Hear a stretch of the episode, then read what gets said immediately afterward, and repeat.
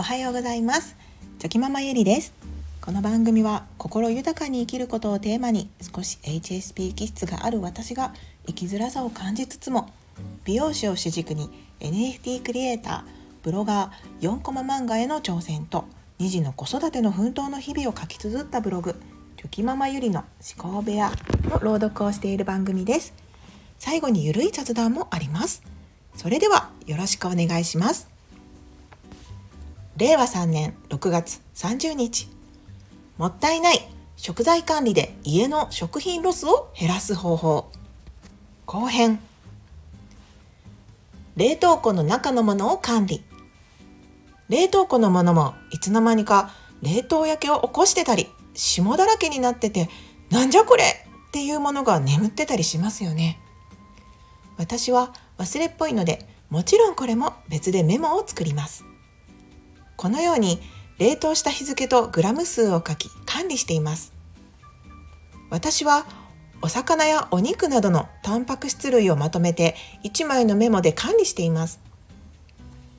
メモに日付を書き冷凍する食材たちにも付箋に日付とグラム数を書いてペッと貼っておきます。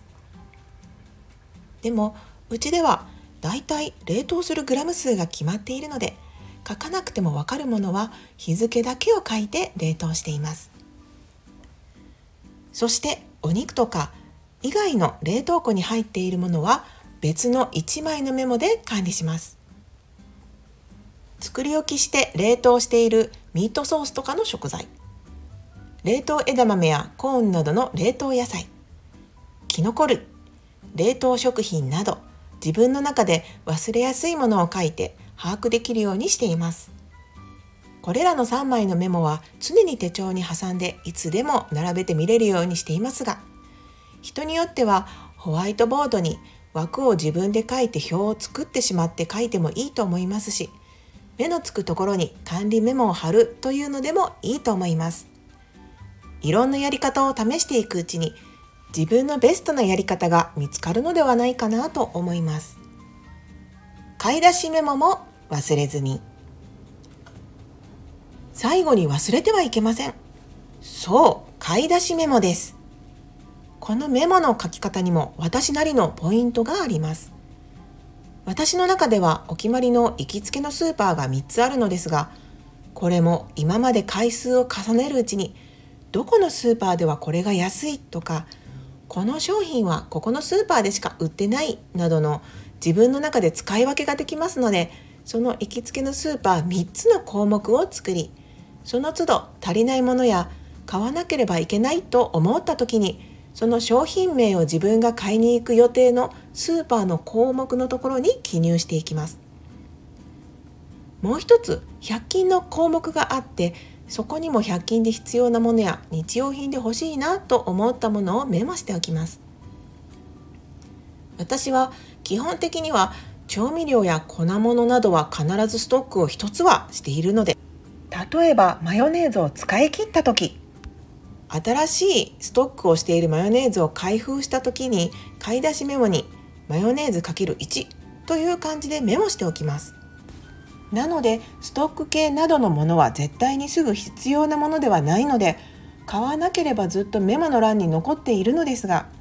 メモしておくことで週1回の買い物の時にたまたま安く売ってたらついでに買うこともできますしあれ？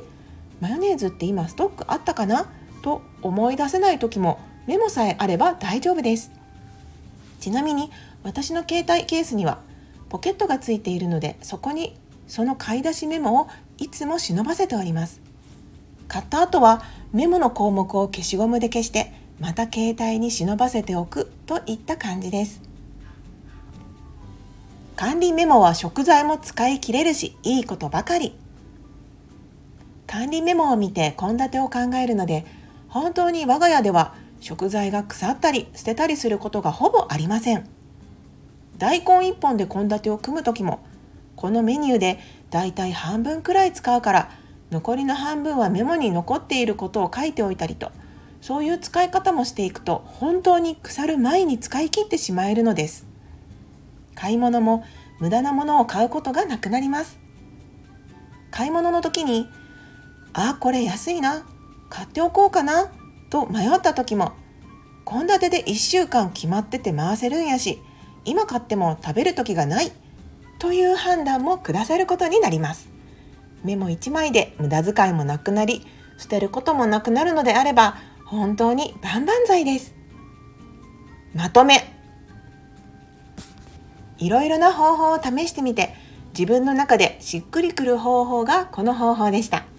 やはり何でもやってみて自分に合うように試行錯誤していくことで日々ストレスのない家事をこなすことにつながるんだなと思います。この方法が誰かのお役に立てるのならば幸いでございます。今日もありがとうございました。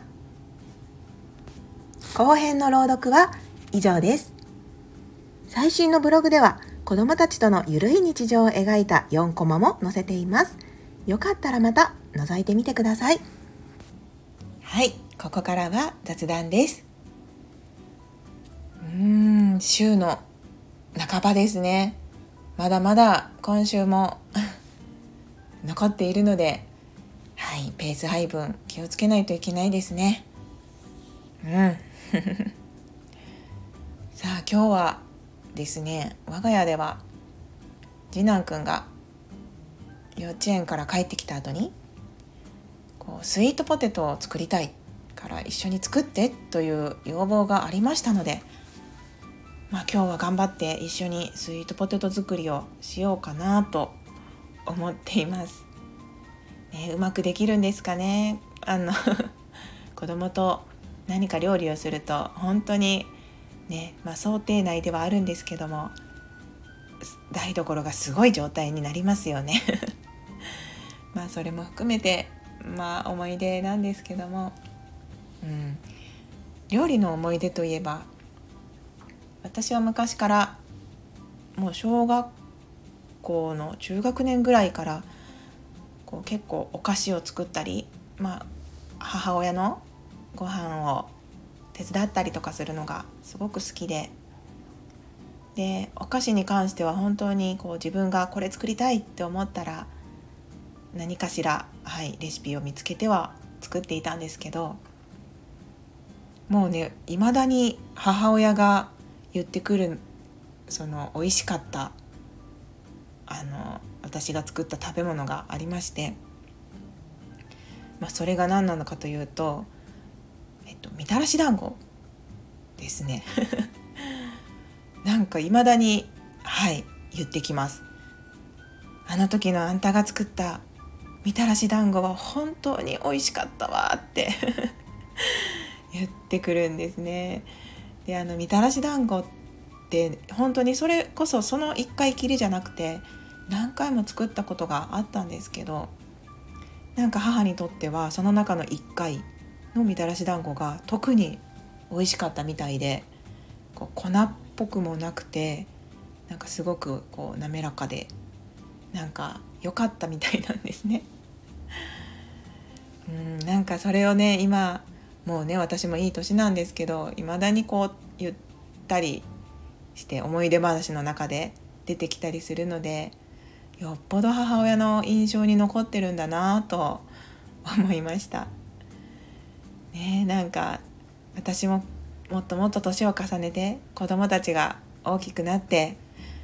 あの時のあれほんまに良かったわっていう思い出ってねどどの思い出なんでしょうね。今こうして過ごしているこの日常の中でその一場面というか一コマを切り取って思い出として残していくんだと思うんですけど、うん、そんなことを考えているとやっぱりねこう毎日のこの日常っていうのが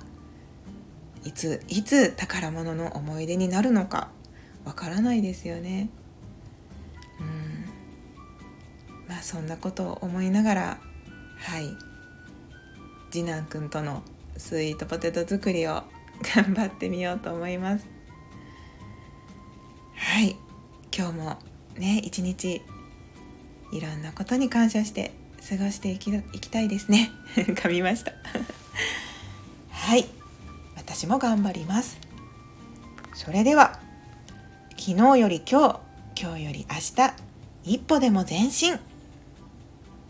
この番組があなたの今日という日を生き抜くための心の活力になれたら嬉しいです。今日も最高の一日をお過ごしください。ありがとうございました。ではまた明日。Bye.